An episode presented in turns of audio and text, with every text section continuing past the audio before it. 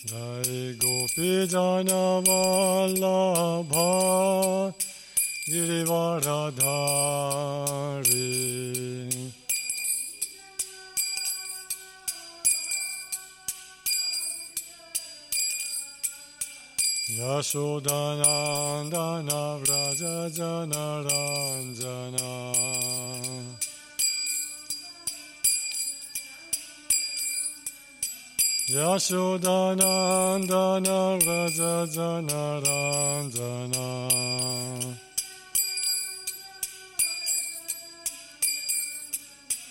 Yamuna Tiravanachari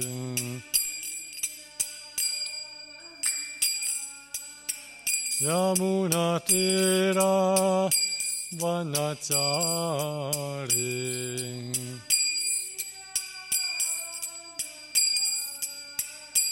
Jai Radha Madhava Kunja Bihari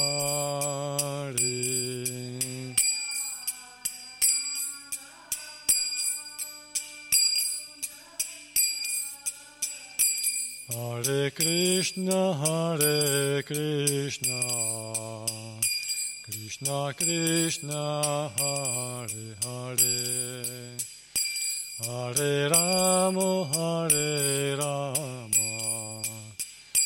Rama Rama Hare Hare. Hare Krishna Hare Krishna. Krishna Krishna Hare Hare. Hare Rama Hare Rama Rama Hare Hare. Hare Krishna Hare Krishna. Krishna Krishna Hare Hare. Hare Rama Hare Rama Rama Rama Hare Hare Hare Krishna Krishna Krishna Hare Hare Hare Rama Hare Rama Rama Rama Hare Hare Hare Krishna Hare Krishna Krishna Krishna Hare Hare. Hare Rama Hare Rama. Rama Rama Hare Hare. Hare Krishna. Krishna Krishna Hare Hare. Hare Rama Hare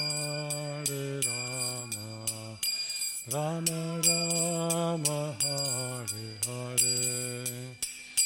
Hare Krishna Hare Krishna.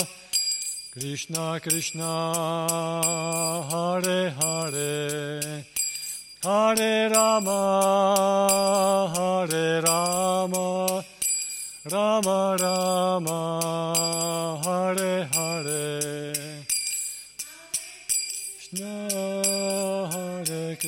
Krishna Krishna Krishna Hare Hare Hare Rama Hare Rama Rama Rama Hare Hare.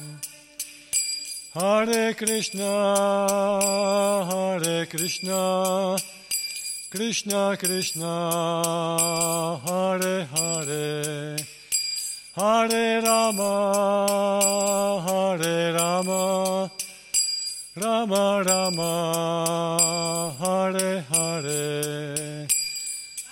Krishna Hare Krishna Krishna Krishna Hare Hare. Hare Rama Hare Rama Rama Rama Hare Krishna, Hare Krishna, Krishna Krishna, Hare Hare, Hare Rama, Hare Rama, Rama Rama, Hare Hare, Hare Krishna, Hare Krishna, Krishna Krishna, Hare Hare, Hare Rama, Hare Rama, Rama Rama, Hare Hare. Jayo Radha, Vraja Sundara Radha, Vraja Sundara Radha, Vraja Sundara Radhe. Vraja Sundara Radha, Vraja Sundara Radha, Vraja Sundara Radhe. Jayo Jagannath, Jayo Jagannath, Jayo Baladeva, Jayo Subhadra. Jagannath, Jayo Jagannath, Jayo Baladeva, Jayo Subhadra. Jayo Gauranitai, Gauranitai, Gauranitai, Sri Sri Gauranitai. Nitai, Gauranitai, Gauranitai, Sri Sri Gauranitai. Jayo Prabhupada, Prabhupada, Prabhupada, Srila Prabhupada. Prabhupada, Prabhupada, Srila Prabhupada. Haribol, Haribol, Haribol, Gaura Haribol. Bol, Haribol, Haribol, Gaura Haribol. Srila Prabhupada ki jai, Om Parangurev Nama, Grantaraj, Srimad Bhagavatam ki jai. Iniziamo con l'invocazione. Om Namo Bhagavate Vasudevaya. Om Namo Bhagavate Vasudevaya. Om Namo Bhagavate Vasudevaya. Om Jnana Timirandasya Jnananjana Shalakaya Chakshurum Militam Yena Tasmai Shri Gurave Namaha Nama Om Vishnu Padaya Krishna Prishtaya Bhutale Srimate Bhaktivedanta Swami Namine Namaste Sarasvati Deve Gauravani Prasarine Nirvishesha Shunyavadi Paschatya Deshatarine Jaya Shri Krishna Chaitanya Prabhu Nityananda Shri Advaita Gadadara Srivas Adi Gaura Bhaktavrinda Hare Krishna Hare Krishna Krishna Krishna Hare Hare Hare Rama Hare Rama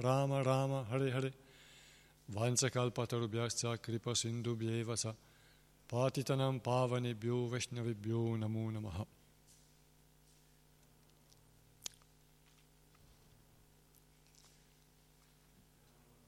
Narayana Namaskritya Naram Chaiva Narottamam Devim Sarasvatim Vyasam Tato Jayamudirayet Offriamo il nostro rispettoso omaggio al Signore Supremo Narayana, a Nara e a Nara, il saggio, il migliore tra gli uomini, alla Desarasvati, madre del sapere, a Srila Vyasadeva, l'autore, poi che quest'arma di conquista sia enunciata. Siamo al primo canto, diciottesimo capitolo intitolato Parikshit maledetto dal figlio di un brahmana. Riprendiamo da dove eravamo, anzi come di solito leggiamo prima tutti i testi di nuovo, fino alla fine del capitolo, e poi riprendiamo a leggere dal testo e, dalla, e la spiegazione inclusa da dove siamo rimasti la volta scorsa. Dal primo verso, Sri Sutta Goswami disse, per la misericordia di Sri Krishna, il Signore Supremo che agisce in modo meraviglioso, Maharaj Parikshit, sebbene colpito dall'arma del figlio di Drona, mentre era ancora nel grembo di sua madre, sfuggì a quelle ustioni mortali. Maharaj Parikshit era sempre sottomesso in piena coscienza al Signore Supremo, tanto che non fu mai spaventato né confuso dal temibile serpente alato che doveva morderlo in seguito alla furia del figlio di un brahmana. Dopo aver lasciato il, tutto il suo seguito, il re si sottomise al figlio di Vyasa, Sukadeva Goswami, diventando suo discepolo e poté così comprendere la vera posizione del Signore Supremo. Infine egli lasciò il corpo materiale sulle rive del Gange. Infatti, coloro che dedicano la propria vita alle glorie trascendentali del Signore Supremo cantate dagli inni vedici e che sono costantemente impegnati nel ricordare i piedi di loto del Signore, non corrono il rischio di cadere nell'illusione, neppure all'ultimo istante della loro vita. Finché il grande e potente figlio di Abimanio sarà l'imperatore del mondo, l'età di Kali non avrà alcuna possibilità di espandersi. Dal momento stesso in cui il Signore Sri, Supremo Sri Krishna lasciò questo mondo, Kali, che favorisce tutte le attività empie, arrivò sulla terra. Maharaj Parikshit era realista, come le api che sanno estrarre solo l'essenza di un fiore. Sapeva perfettamente che in questa età di Kali le attività favorevoli producono subito buoni frutti mentre le attività sfavorevoli devono prima essere compiute per produrre effetti. Perciò non fu mai invidioso di Kali. Maharaj Parikshit pensò che gli uomini meno intelligenti avrebbero trovato in Kali un essere molto potente, mentre chi aveva il controllo di sé non avrebbe avuto nulla da temere da lui. Il re aveva la potenza di una tigre e si preoccupò di proteggere le persone sciocche e non curanti.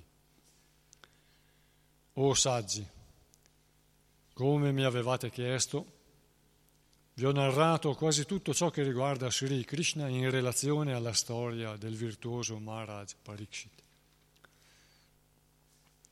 Coloro che desiderano raggiungere la perfezione totale dell'esistenza devono ascoltare con sottomissione tutto ciò che riguarda le attività e le qualità trascendentali del Signore Supremo, che agisce sempre in modo meraviglioso.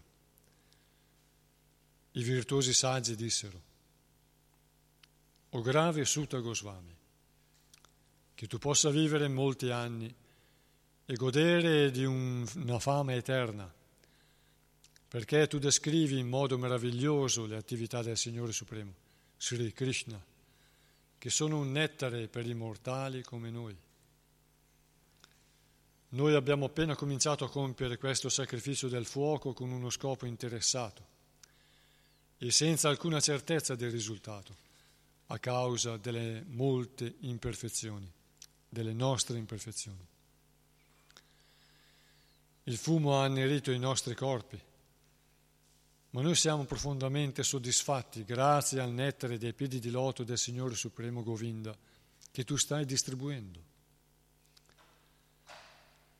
Il valore di un solo istante trascorso in compagnia di un devoto del Signore non può essere paragonato neppure al raggiungimento dei pianeti celesti e alla liberazione dalla materia. E che dire dei benefici materiali come la prosperità che sono destinati ai comuni mortali. Il Signore Supremo Sri Krishna, Govinda, è l'unico rifugio per i più grandi di tutti gli esseri. I suoi attributi trascendentali non possono essere misurati neppure da Shiva e Brahma, i più grandi maestri di poteri mistici. Come può una persona esperta nel gustare il net, nel gustare il nettare, rasa, stancarsi di ascoltare i discorsi che si riferiscono a lui? O Sutta Goswami, tu sei un saggio e un puro devoto del Signore, perché la persona suprema è l'oggetto primo del tuo servizio. Ti preghiamo, dunque, di descriversi i divertimenti del Signore che trascendono ogni concetto materiale, perché siamo ansiosi di ricevere questo messaggio. O Sutta Goswami, ti preghiamo di narrarci quei discorsi che riguardano il Signore, grazie ai quali Maharaj Parikshit, la cui intelligenza era fissa sul piano della liberazione, raggiunse i piedi di loto del Signore, rifugio di Garuda, il re degli uccelli. Quei discorsi furono pronunciati dal figlio di Vyasa, Srila Sukadeva. Perciò ti preghiamo di raccontarci ciò che riguarda l'illimitato, perché questi racconti sono purificatori e supremi. Furono narrati a Maharaj Parikshit e sono molto cari ai puri devoti, perché sono impregnati di bhakti yoga. Sri Sutta Goswami disse, O Signore, sebbene nati da una famiglia mista, noi siamo stati elevati semplicemente per aver servito e seguito le grandi anime avanzate nella conoscenza. Anche solo conversando con queste grandi anime ci si può immediatamente purificare da tutti i difetti che derivano da una nascita inferiore. Che dire allora di coloro che sotto la guida dei grandi devoti cantano il santo nome dell'illimitato che ha illimitate potenze? Dio, la persona suprema, ha potenze illimitate e attributi trascendentali, perciò è chiamato Ananta, l'illimitato. È stato ora accertato che Egli, il Signore Supremo, è illimitato e nessuno è uguale a lui. Di conseguenza, nessuno può descrivere le sue qualità in modo adeguato. I grandi esseri celesti non possono ottenere il favore della Dea della fortuna nemmeno con le loro preghiere, ma questa stessa Dea rende servizio al Signore anche se Lui non lo desidera. Chi può essere degno del nome di Signore Supremo se non la persona suprema, Sri, la persona sovrana, Sri Krishna? Brahmaji raccolse l'acqua che tocca le, le unghie dei suoi piedi di loto per offrirla a Shiva in segno di rispettoso benvenuto. Questa stessa acqua, il Gange, purifica l'universo intero, compreso Shiva. Le persone che hanno il controllo di sé e hanno sviluppato attaccamento per il Signore Supremo, Sri Krishna, possono troncare di colpo ogni legame con la materia, compresi il corpo grossolano e la mente sottile, e partire per raggiungere la più alta perfezione dell'ordine di rinuncia, che comporta la non violenza e il distacco. Orishi la cui potenza purificatrice è come quella del sole. Cercherò ora di descrivervi i divertimenti trascendentali di Vishnu, per quanto la mia conoscenza me lo permette. Come gli uccelli volano nel cielo secondo la loro capacità, così i devoti eruditi descrivono il Signore secondo la loro realizzazione. Un giorno Maharaj Parikshit mentre cacciava nella foresta, armato di arco e frecce, si sentì molto stanco, affamato e assetato dopo aver inseguito alcuni cervi. Cercando una sorgente d'acqua, entrò nell'eremitaggio del celebre Samikarishi e vide il saggio seduto in silenzio con gli occhi chiusi. Gli organi di senso, la respirazione, la mente e l'intelligenza del Muni erano staccati da ogni attività materiale. e lui stesso era situato nel Samadhi, al di là dei tre stadi, veglia, sogno e incoscienza. Poiché aveva raggiunto una posizione trascendentale qualitativamente uguale al Supremo Assoluto. Il saggio, immerso in meditazione, era coperto da una pelle di daino e i suoi lunghi capelli compressi formavano trecce grosse e rade. Il re, con la gola arsa per la sete, gli chiese dell'acqua. Non avendo ricevuto nessun segno di benvenuto, né un seggio, né un luogo dove stare, né acqua, né dolci parole, il re si sentì trascurato e così pensando si arrabbiò. O Brahmana, il re si arrabbiò e diventò invidioso del saggio Brahmana, come non era mai successo prima, spinto dalle circostanze che avevano suscitato in lui una fame e una sete eccessiva. Il re si sentì insultato e mentre se ne andava raccolse con la punta del suo arco un serpente senza vita e con rabbia lo mise sulle spalle del saggio. Poi tornò al suo palazzo. Sulla strada del ritorno il re cominciò a riflettere e si domandò se il saggio non fosse veramente assorto in una meditazione profonda, con i sensi perfettamente controllati e gli occhi chiusi oppure se stesse semplicemente fingendo di essere in estasi per evitare di ricevere uno kshatriya di ordine inferiore. Il saggio aveva un figlio di grande potenza brahminica. Mentre questi giocava con alcuni ragazzi inesperti, udì l'offesa che suo padre aveva subito dal re e disse queste parole.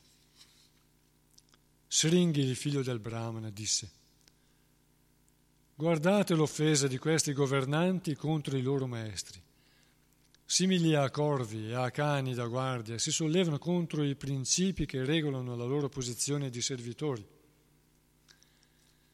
È stabilito che i discendenti delle famiglie regali sono come cani da guardia e devono tenersi alla porta di casa.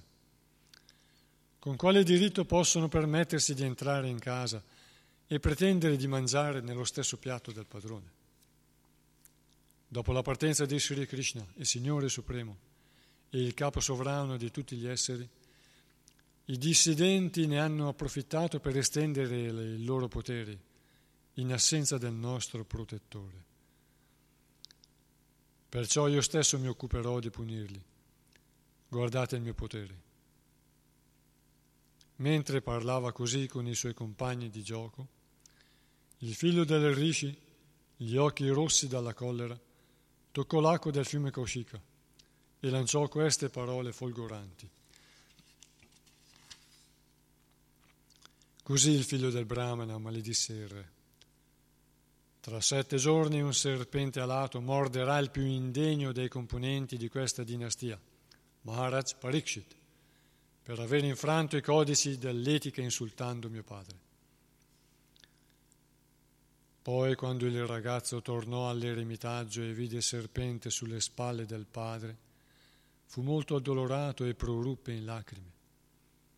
O Brahmana, il Rishi, nato nella famiglia di Anghira Muni, sentendo il pianto del figlio, aprì a poco a poco gli occhi e vide intorno al proprio collo il serpente morto. Gettò a terra il serpente morto e chiese al figlio perché stesse piangendo e se qualcuno gli avesse fatto del male. A questa domanda il ragazzo gli raccontò ciò che era accaduto.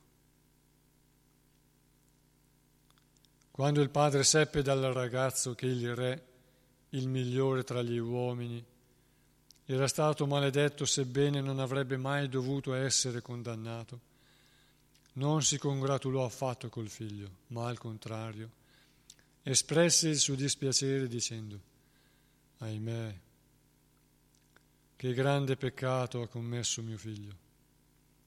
Ha punito un'offesa insignificante con un pesante castigo. Figlio mio, la tua intelligenza è immatura, perciò non sai che il Re, il migliore tra gli uomini, vale tanto quanto il Signore Supremo e non deve mai essere considerato sullo stesso piano degli uomini comuni, protetti dal suo potere insuperabile. I cittadini dello Stato vivono nella completa prosperità. Sappi, figlio mio, che il Signore che brandisce una ruota di carro è rappresentato dal regime monarchico e quando questo regime viene abolito il mondo intero si riempie di ladri che si gettano sui sudditi indifesi come su tanti agnelli smarriti. Abolita la monarchia e depredate da ogni tipo di malfattori le ricchezze del popolo, gravi disordini turberanno la società. Gli uomini diventati violenti si uccideranno e rapiranno le donne e gli animali e noi saremo responsabili di tutti questi peccati. Gli uomini si allontaneranno sistematicamente dal sentiero della civiltà evolutiva organizzata in Varna e Ashrama, secondo le occupazioni e le qualità di ognuno dettate dalle norme vediche. Perciò essi saranno sempre più attaccati allo sviluppo economico teso al piacere dei sensi e ciò avrà l'effetto di produrre una popolazione indesiderata, composta di persone che non sono migliori dei cani e delle scimmie.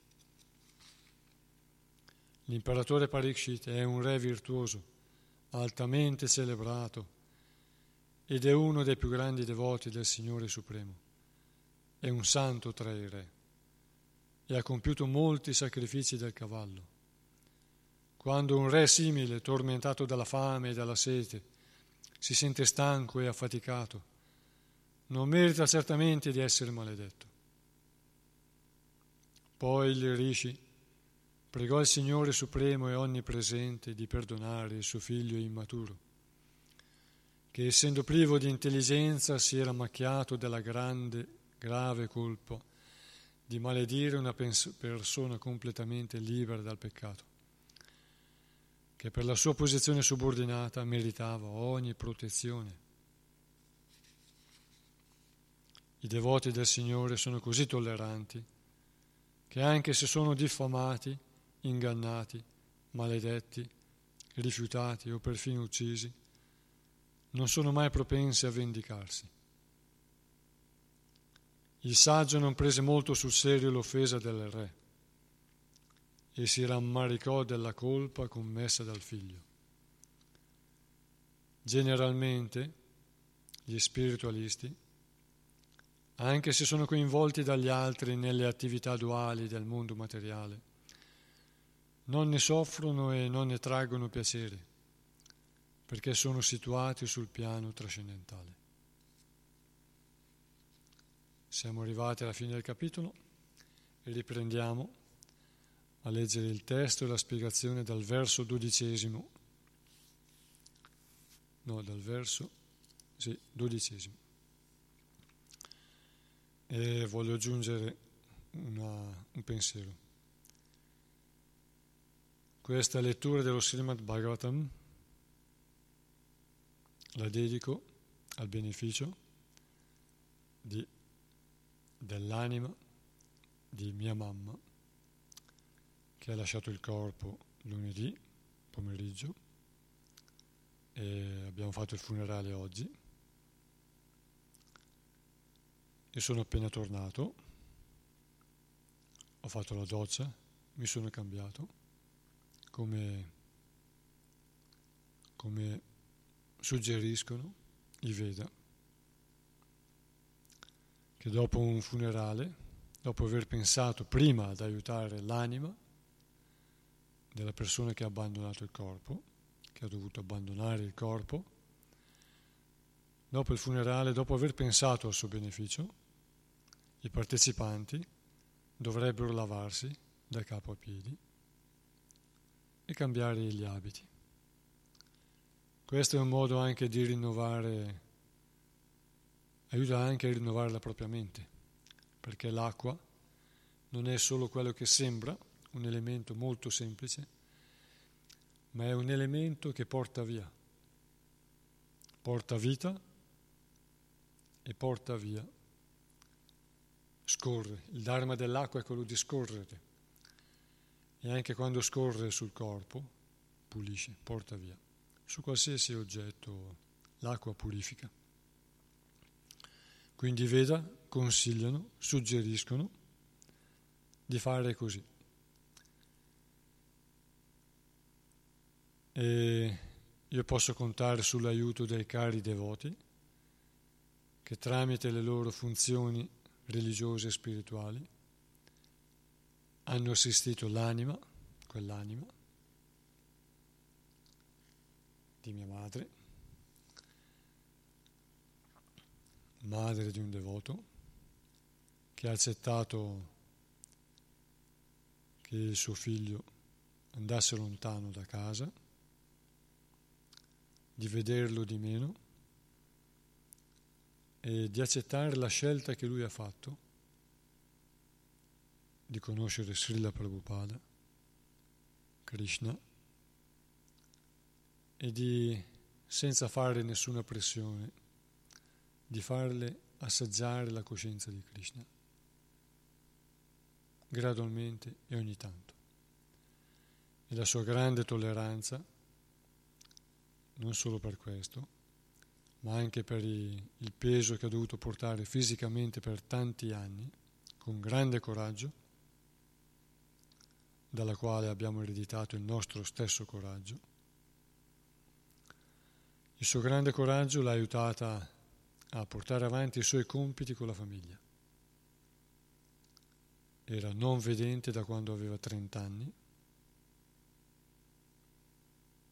e è rimasta vedova quando ne aveva 36, 38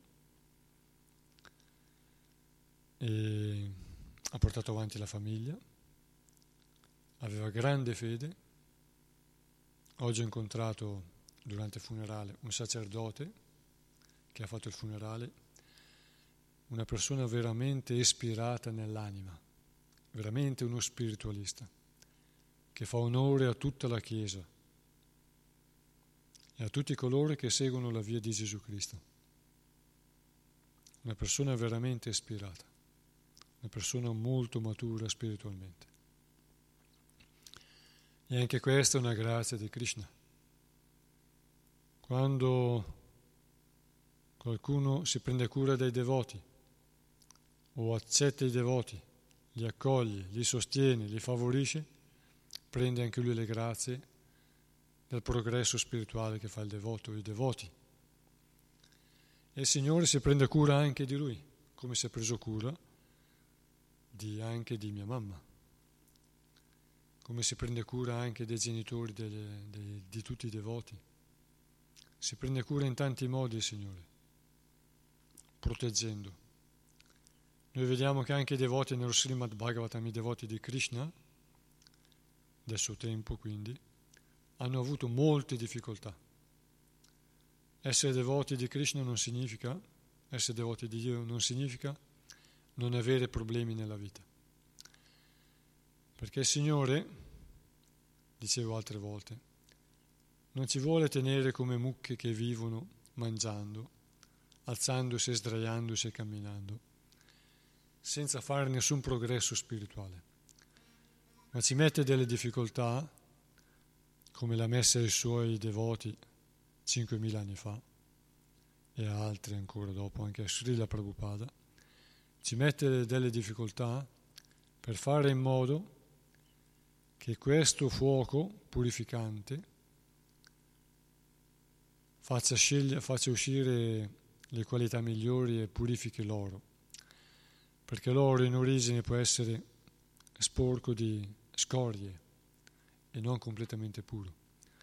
E allora viene messo sul fuoco, così cadono le scorie e rimane l'oro puro.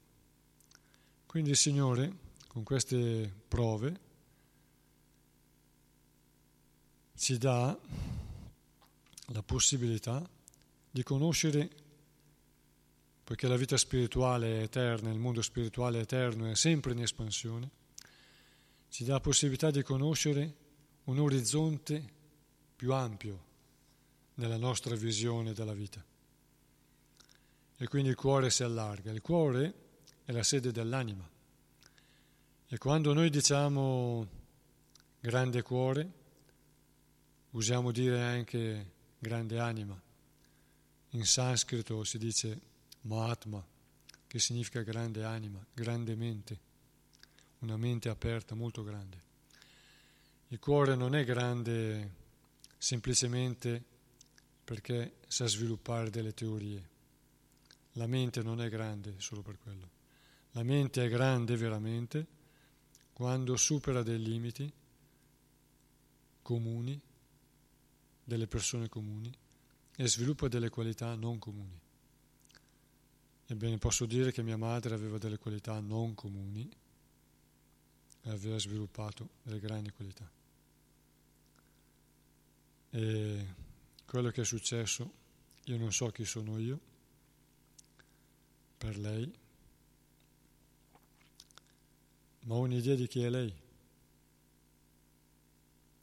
Lei è una grande anima che ha accettato una prova per evolvere e per eh, accumulato sicuramente così tanti meriti che quando per grazia di Krishna, per grazia di Dio, diciamo, del Signore, eh, è stata liberata da una condizione di grande sofferenza finale, è rimasta cosciente nel ricordo, nell'ascolto, e ha ascoltato la preghiera dell'anima del sacerdote una bellissima preghiera che parla dell'anima. Qual è la natura dell'anima? Qual è lo scopo dell'anima? Quanto l'anima è cara a Dio, quanto la conosce da prima che nasca e quanto la conosce durante la vita e quanto la assiste sempre, anche dopo. E questa grande preghiera l'ha aiutata a diventare serena. Così come noi, nel nostro percorso, all'ultimo istante della vita, come dice lo Srimad Bhagavatam in un verso che abbiamo letto stasera,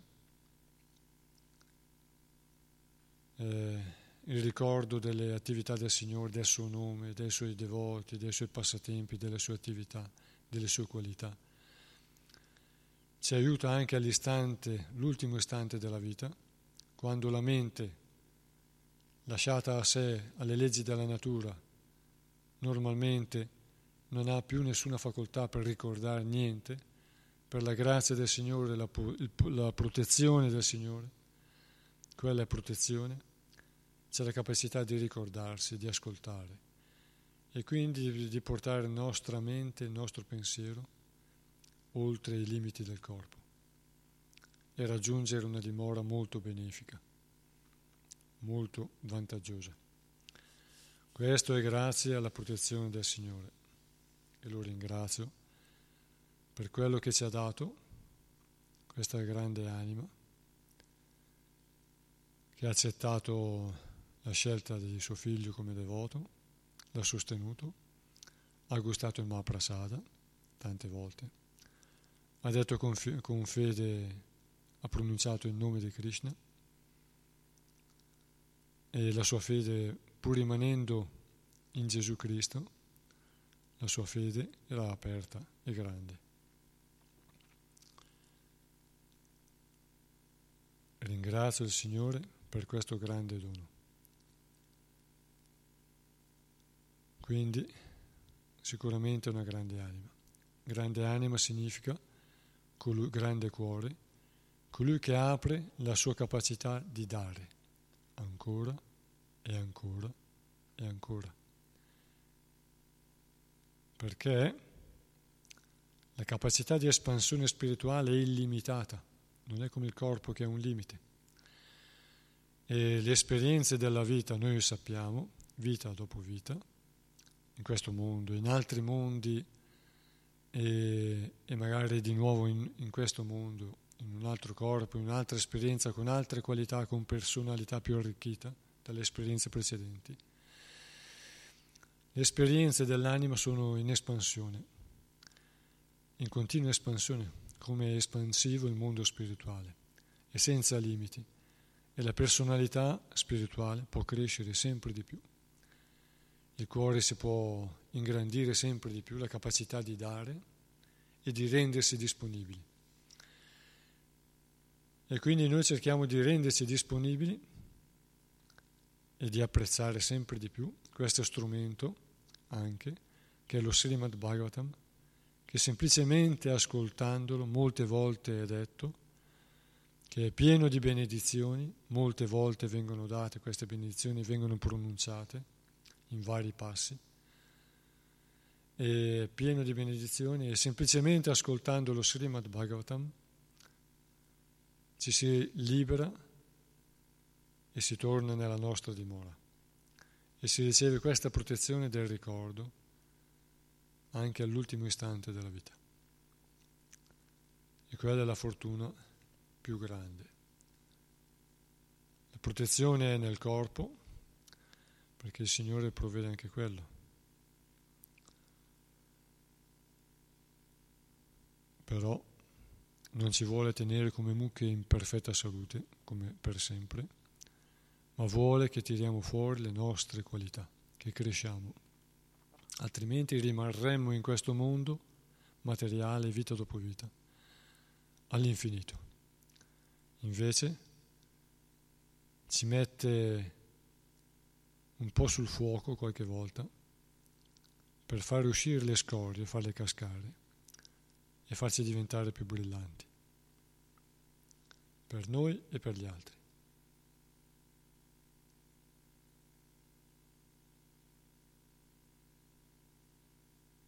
Quindi siamo qui al verso dodicesimo.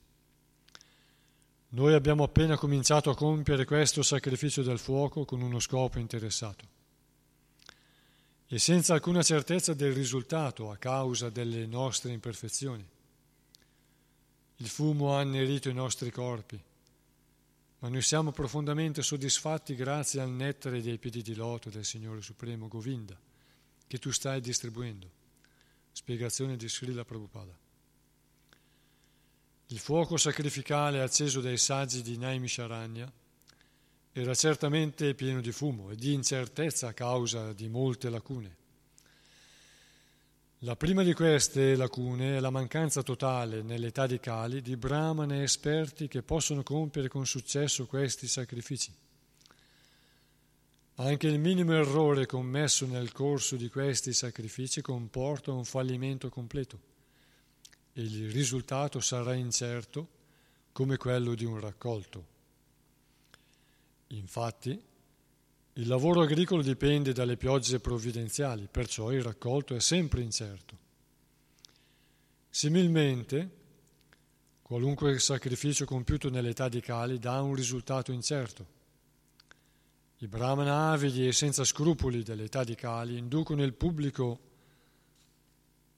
innocente a compiere sacrifici fittizi e incerti, senza rivelare loro l'insegnamento delle scritture, secondo cui l'unico sacrificio utile nell'età di Kali è il canto collettivo dei santi nomi del Signore.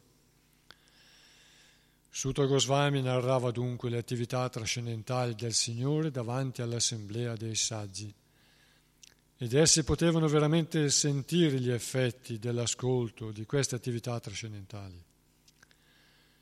Questi effetti si possono sentire in modo concreto, come si sentono gli effetti del cibo che si mangia. È così che si opera la realizzazione spirituale.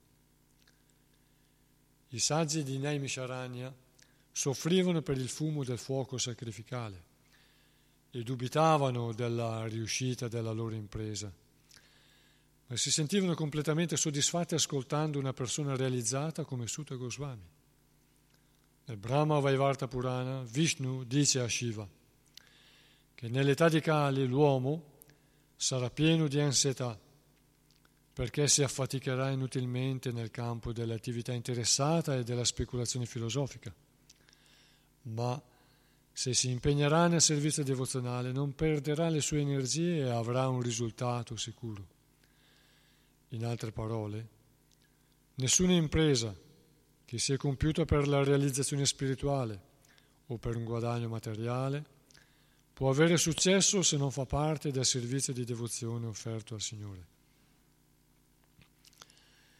Il valore di un solo istante trascorso in compagnia di un devoto del Signore non può essere paragonato neppure al raggiungimento dei pianeti celesti o alla liberazione dalla materia. E che dire dei benefici materiali come la prosperità che sono destinati ai comuni mortali? Spiegazione. È possibile fare un paragone tra due cose simili, ma non si può paragonare la compagnia di un puro devoto a qualcosa di materiale. Gli uomini assetati di felicità materiale aspirano a raggiungere i pianeti celesti come la Luna, Venere o Indra Loka. E coloro che sono avanzati nel campo della speculazione filosofica materiale aspirano a liberarsi da ogni legame materiale. Infatti, quando una persona è delusa da ogni tipo di progresso materiale, desidera la cosa opposta cioè la liberazione che è detta Apunar Bhava, la liberazione dal ciclo di nascite ripetute. Ma il puro devoto del Signore non desidera né la felicità nel regno celeste né la liberazione dai legami materiali. In realtà i piaceri che offrono i pianeti celesti sono per lui una fantasmagoria. E poiché egli è già libero da ogni concetto materiale relativo al piacere e alla sofferenza, si trova già liberato dalla materia anche in questo mondo. Ciò significa che i puri devoti agiscono a un livello trascendentale, cioè nel, puro, cioè nel servizio d'amore al Signore, sia nel mondo materiale sia nel mondo spirituale. Come un funzionario del governo è sempre lo stesso in ufficio o a casa o altrove, così un devoto non ha niente a che fare con la materia, perché è esclusivamente impegnato nel trascendentale servizio del Signore. E poiché non ha alcun interesse per le cose materiali, quale piacere potrebbe derivare da benefici materiali come la regalità o qualche altra forma di potere che svaniscono con la distruzione del corpo?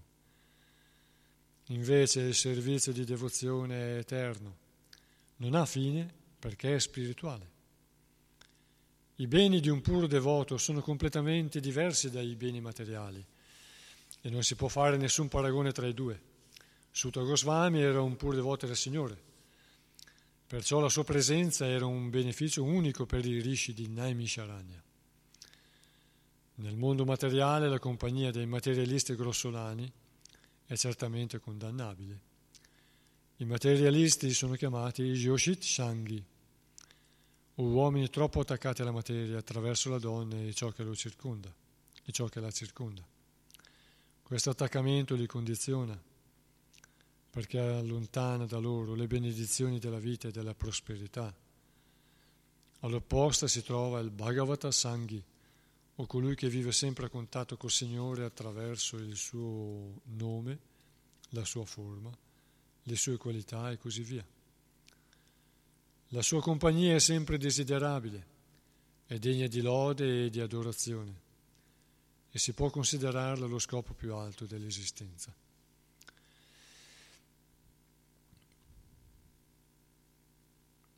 Voglio aggiungere una un'istruzione dei Veda data dal Signore stesso molte migliaia di anni fa. Noi ora, grazie a medium eh, sensitivi, eh, persone di un certo livello di sensibilità, sappiamo o abbiamo sentito dire che le, la sofferenza che accompagna la perdita di una persona cara, questa sofferenza, i colori che rimangono, è un segno di affetto per l'anima che sa ancora meglio di prima e sente ancora meglio di prima e vede più di prima e capisce più di prima. Questa sofferenza è un segno, è una dimostrazione di affetto. Però quando la sofferenza diventa una forma di disperazione, di desolazione, di senso di abbandono nel mondo, la percezione di questa sofferenza in coloro che rimano, rimangono viene sentita e percepita anche da chi se n'è andato. E gli impedisce di lasciare questo mondo, lo trattiene in questo mondo. E gli impedisce di proseguire la sua strada e di raccogliere i meriti che lui ha guadagnato. Gli impedisce di uscire dalla sofferenza e lo trattiene lì, perché lo lega molto a chi soffre. Il suo affetto viene legato molto a chi soffre. Quindi il Signore Ramachandra, molte migliaia di anni fa, egli personalmente dà questa istruzione nel Ramayana e dice alla vedova di Vali, la moglie di questo re Devanara, ferito a morte, gli dice, o eroina, non è degno della moglie di un eroe lasciarsi prendere così tanto dalla disperazione. Non è degno di te che sei un'eroina e non è degno di lui che è un eroe. Questa sofferenza trattiene l'anima e gli impedisce di proseguire il suo percorso verso la liberazione. Quindi dice, pensiamo piuttosto al beneficio dell'anima, della sua anima, e prepariamo i riti funebri perché siano compiuti nel momento giusto. Il momento giusto, secondo il Veda, per chi lascia il corpo di notte, è la cremazione prima che arrivi il giorno. Per chi lascia il corpo di giorno, la cremazione, prima della notte. E l'ho spiegato altre volte, questo può sembrare crudele, ma non tutti si lascia il mondo in, nello stesso modo. Mia madre era un'anima che sicuramente aveva così tanti meriti, aveva un fardello così grande fisicamente, che come quello di una, come una persona che porta per molto tempo un grande zaino, un grande carico e fa tutte le sue funzioni quotidiane con questo grande carico, quando questo grande carico gli viene tolto dalle spalle, lui è in grado di fare dei salti che la gente comune non riesce a fare. Così, quando uno ha acquisito questi meriti, portando un grande sacrificio o dei sacrifici piccoli ma quotidiani, o grandi per un certo tempo, o anche in una volta sola un grande sacrificio. Quando viene liberato da quel fardello, lui ha la possibilità di fare un grande salto, in un attimo di raggiungere una posizione di gloria, che è quella che spetta alle persone di valore.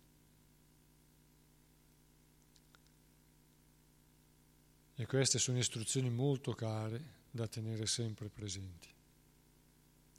La sofferenza è concessa, ma bisogna pensare al bene dell'anima e ugualmente la sofferenza ci sarà altre volte, ma noi dobbiamo sapere che ha ottenuto dei benefici, che noi siamo stati in grado di dargli questi benefici, di provvedere che lei avesse questi benefici, questa anima, chiunque sia.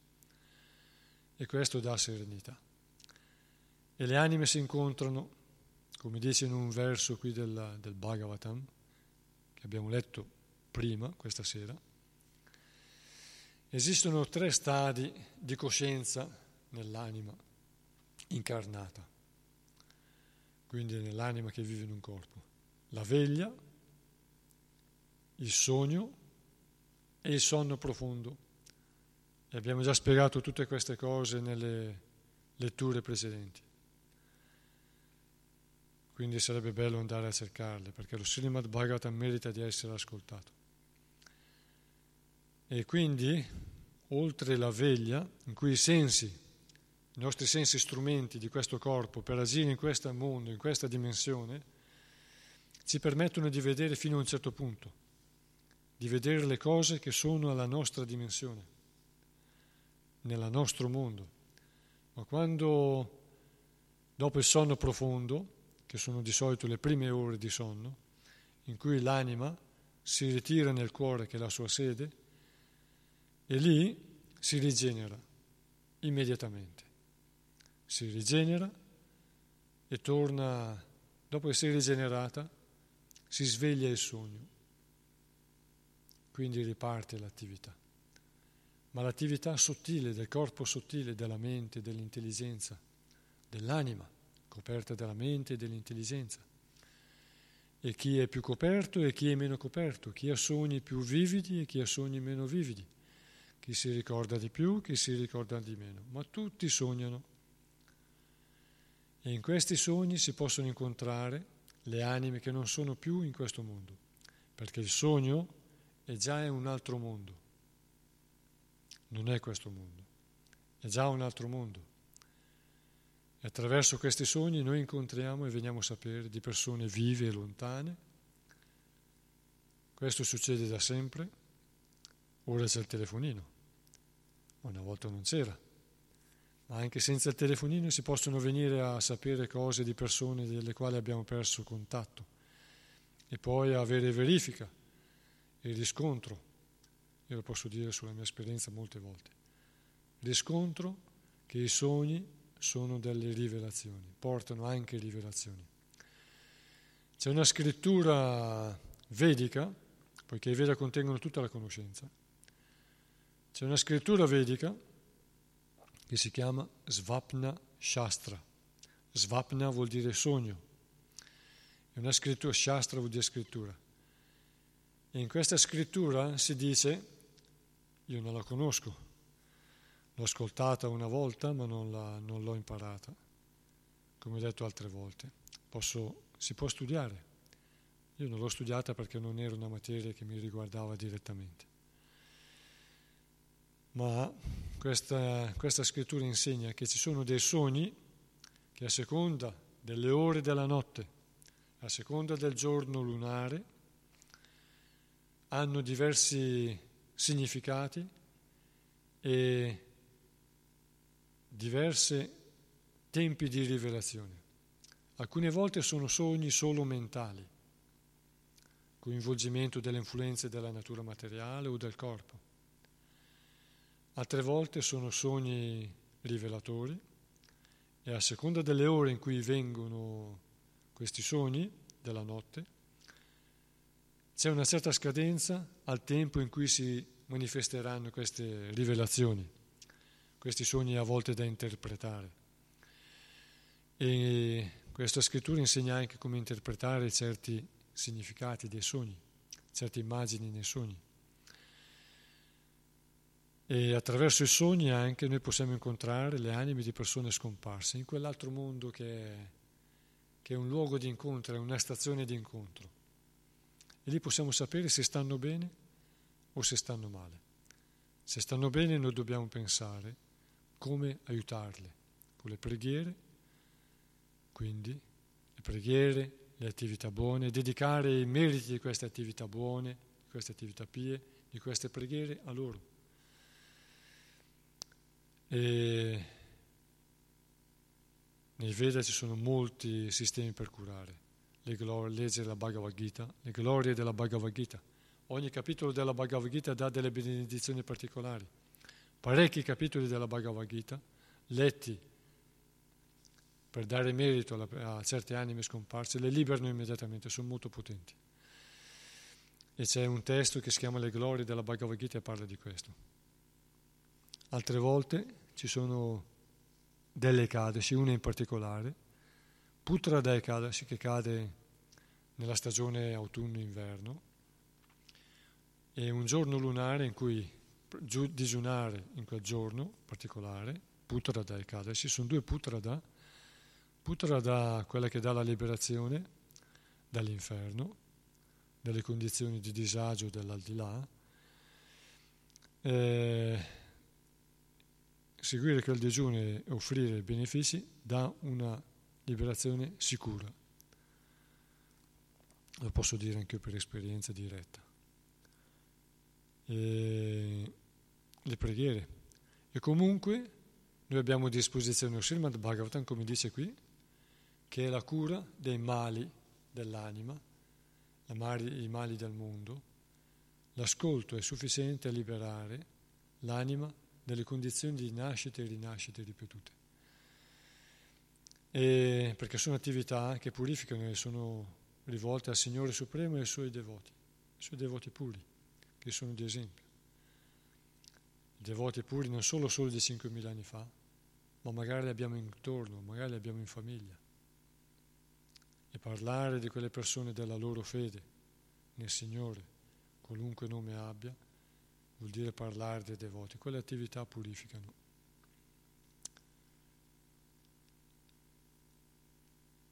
Qui si parla dei materialisti. Materialisti si chiamano Yoshit Sanghi, uomini troppo attaccati alla materia attraverso la donna e a ciò che lo circonda.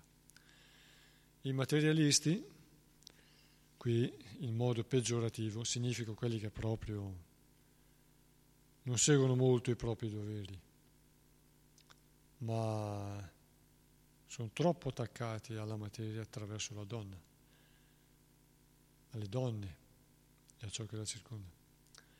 Sono coloro che hanno considerazione solo per se stessi, solo per le donne o solo per la donna, solo per se stessi, che vuol dire io, la mia donna, la mia famiglia e non gli altri. Ma non sono considerati materialisti di questo livello, coloro che hanno considerazione per gli altri, coloro che mantengono il loro dovere per la famiglia, coloro che hanno considerazioni anche per,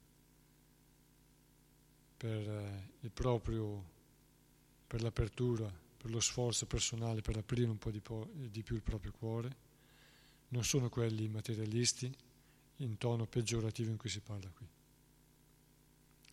E noi sappiamo, come devoti di Krishna, abbiamo imparato, anche noi eravamo cosiddetti materialisti e lo siamo ancora, un po' meno, ma ci stiamo, siamo su, una, su un cammino lungo.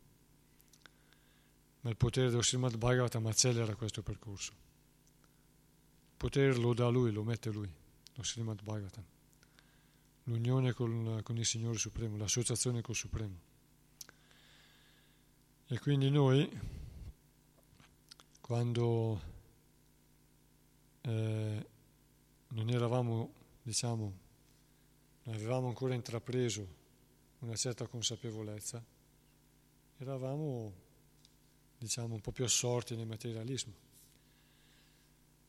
Ma ci insegnano i maestri spirituali, devoti del Signore, ci insegna, la, ci insegna Krishna, ci insegna Sri Chaitanya Mahaprabhu, il misericordioso, il più grande benefattore delle anime, il più grande eh, benevolo per le anime di tutti i livelli,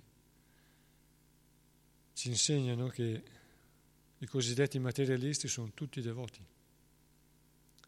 C'è chi lo sa e c'è chi non lo sa. È solo questione di tempo, tutti tornano a casa. Magari non basta una vita, ne abbiamo già fatte tante di vite.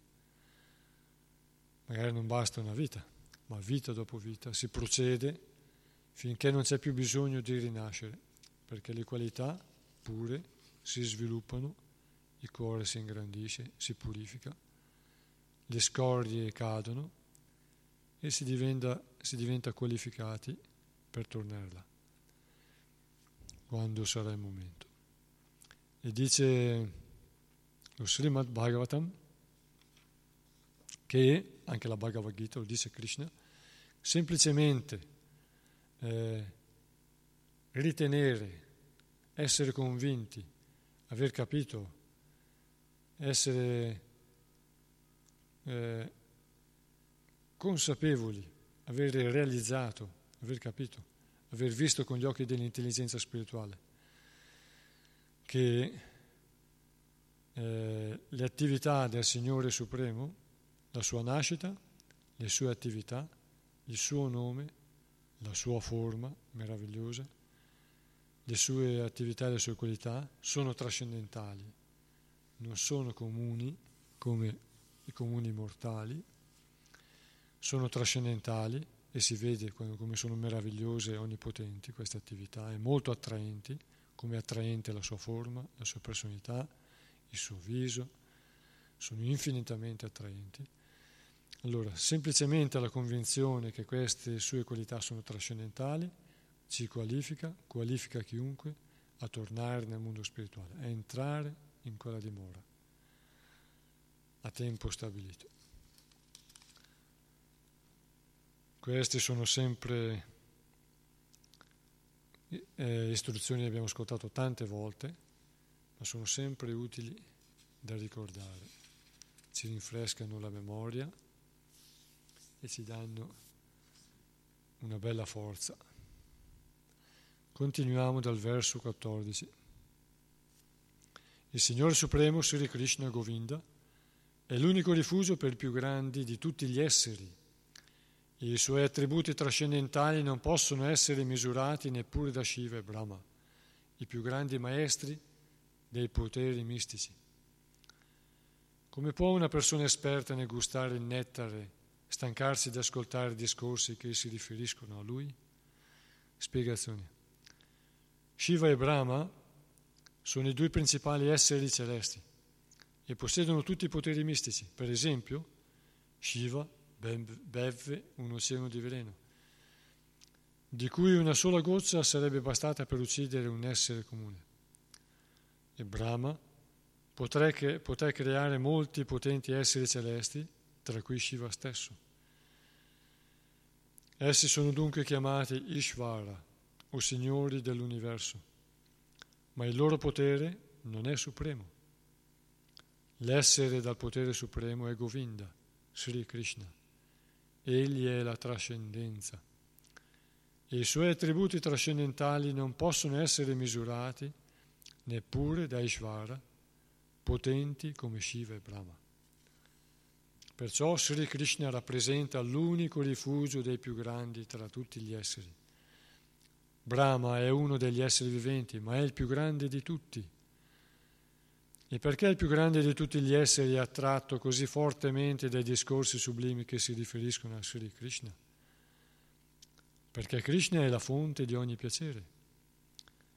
Tutti vogliono gustare un certo piacere delle attività che svolgono, ma chi si dedica al trascendentale servizio d'amore al Signore può trarre un piacere illimitato da questo servizio. Il Signore è illimitato e il suo nome, i suoi attributi, i suoi divertimenti e tutto ciò che lo circonda sono anch'essi illimitati. Perciò coloro che li assaporano possono farlo illimitatamente e senza mai sentirsi sazi. Ciò è confermato nel Padma Purana. Ramante yogino nante satyananda citatmani iti rama padena sau param brahma vidiyate. I mistici traggono un piacere illimitato dalla verità assoluta. Perciò la verità suprema e assoluta, Dio, la persona suprema, è conosciuta anche col nome di Rama. Non c'è fine a questi discorsi trascendentali. Ogni attività materiale è soggetta alla legge della saturazione. Ma questa legge non esiste sul piano della trascendenza. Sutta Goswami desiderava continuare il racconto dei divertimenti di Sri Krishna davanti ai saggi di Naimisharanya e i saggi si mostrarono pronti ad ascoltarlo illimitatamente. Poiché il Signore è la trascendenza e i suoi attributi sono trascendentali, i discorsi che si riferiscono a Lui accrescono l'interesse per l'ascolto in un uditorio purificato. Qui si parla di Shiva e Brahma Shiva si, impo- si incontrerà più avanti, comunque ne abbiamo già parlato, chi è Shiva. Abbiamo anche parlato di Brahma e come avviene la creazione. Brahma è l'essere più virtuoso e quasi eterno rispetto al padre di tutti gli esseri. È quello che per i cristiani è il creatore. Egli è il creatore e i Veda ci insegnano perfettamente, ci dicono chi è lui, com'è, quanto vive, cosa fa, cosa dice, cosa insegna e dove vive e com'è la sua dimora. Il regno di Brahma è nel mondo materiale, ma è molto vicino al mondo spirituale.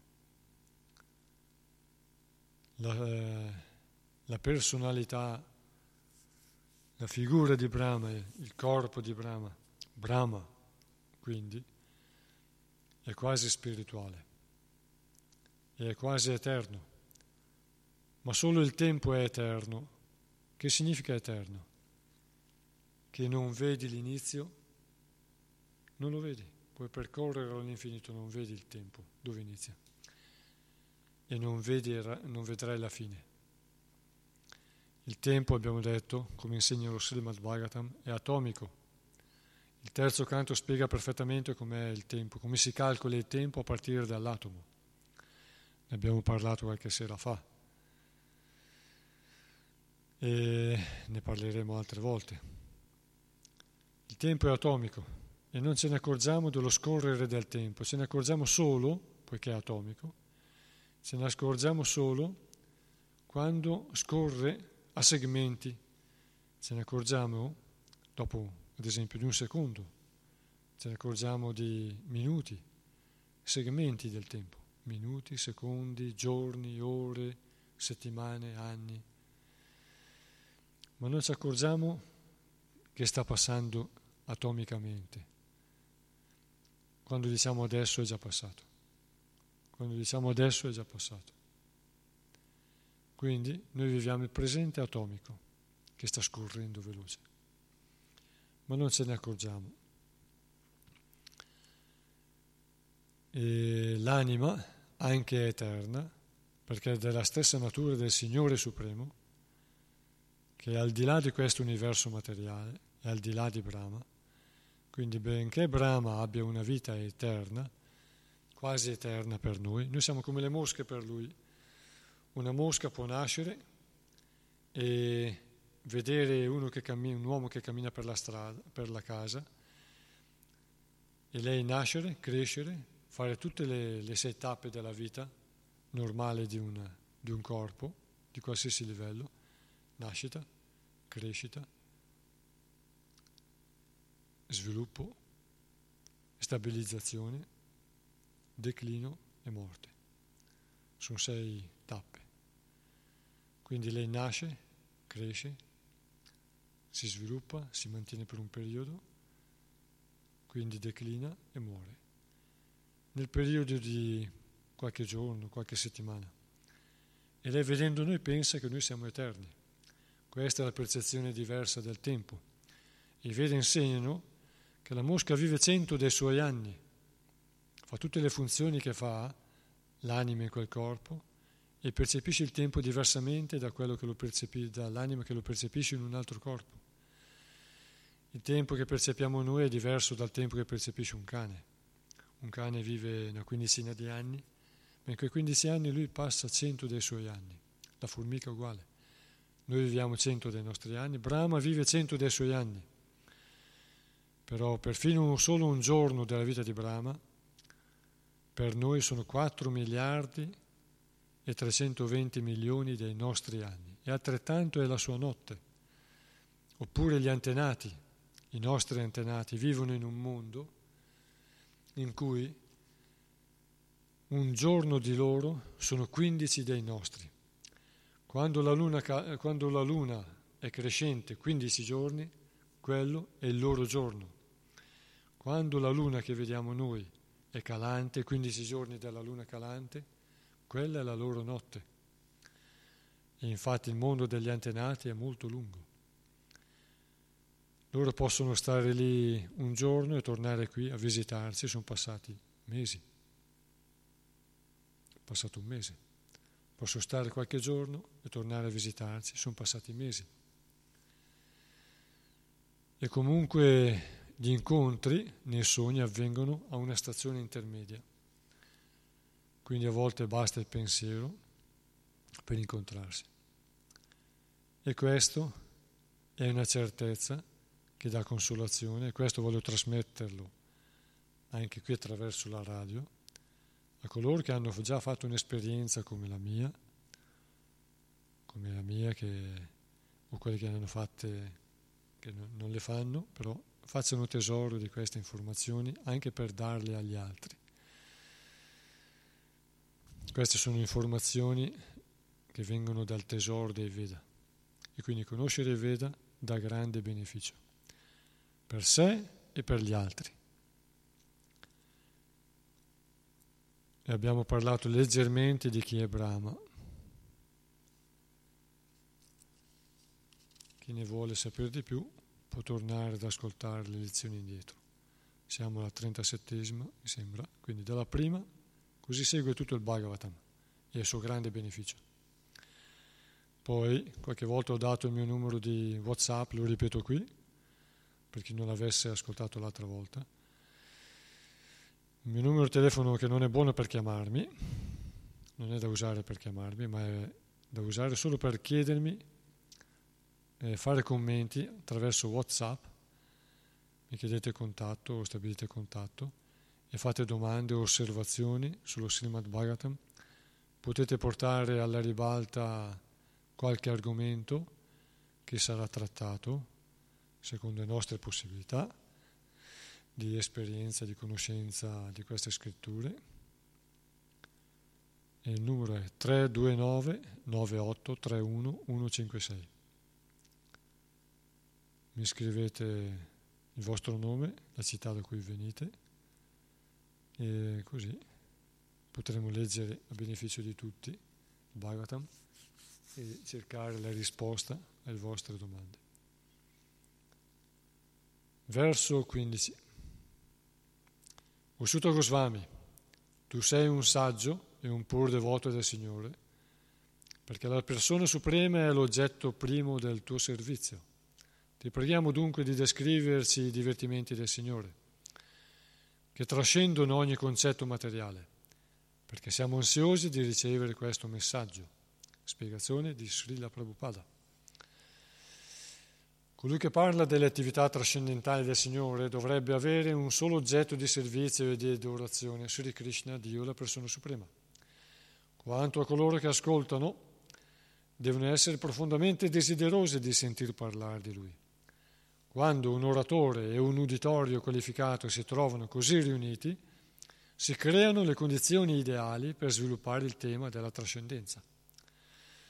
Un oratore professionale e un uditorio assorto in pensieri materiali non possono cogliere il vero beneficio di questi discorsi. Gli oratori, gli oratori professionali organizzano dei Bhagavata Sapta, che significa sette giorni di Bhagavata. Sapta vuol dire sette in sanscrito. Il sanscrito è la madre di tutte le lingue indoeuropee e tutte le cosiddette culture pagane indoeuropee, ma mondiali anche, derivano dalla cultura vedica che era diffusa in tutto il mondo. Le più, gran, le più antiche tradizioni che si sono eh, tramandate fino ai giorni nostri, ne sono rimaste poche, ma tutte le tradizioni tramandate fino ai giorni nostri derivano dalle tradizioni della cultura vedica che gli antenati e i popoli antichi seguivano e sono molto vicini alla realtà. Se non addirittura conformi alla realtà. Bhagavata Saptaha, gli oratori e i professionali organizzano dei Bhagavata Saptaha per mantenere la propria famiglia col guadagno che ricavano da questa attività e il loro pubblico materialista li ascolta nella speranza di ottenere benefici materiali nel campo della religiosità, della ricchezza, del piacere del senso e della liberazione. Naturalmente questi discorsi della, dello Srimad Bhagavatam non sono, non sono liberi dalla contaminazione delle influenze materiali. Invece, i discorsi tra, tra Sri Sutta Goswami e i santi di Naimisharanya si svolgono sul piano trascendentale, perché questi saggi erano liberi da ogni desiderio materiale. Questi discorsi sono fonte di un piacere spirituale illimitato sia per il pubblico che per l'oratore, perciò possono continuare per migliaia di anni. I Bhagavata Sapta di oggi durano appena sette giorni dopodiché il pubblico e l'oratore tornano alle loro consuete attività materiali. Questo accade perché l'oratore non è Bhagavata Pradhan e l'uditorio non è Susrushatam, come spiega questo verso. Quindi Susrushatam vuol dire molto desiderosi di ascoltare, quindi voler fare un ascolto che non ti scappa neanche una parola. Cosa hai detto? Cosa significa? Questo è ascolto. Cosa significa questa parola? Cosa significa questo passaggio? Quello è ascolto e studio.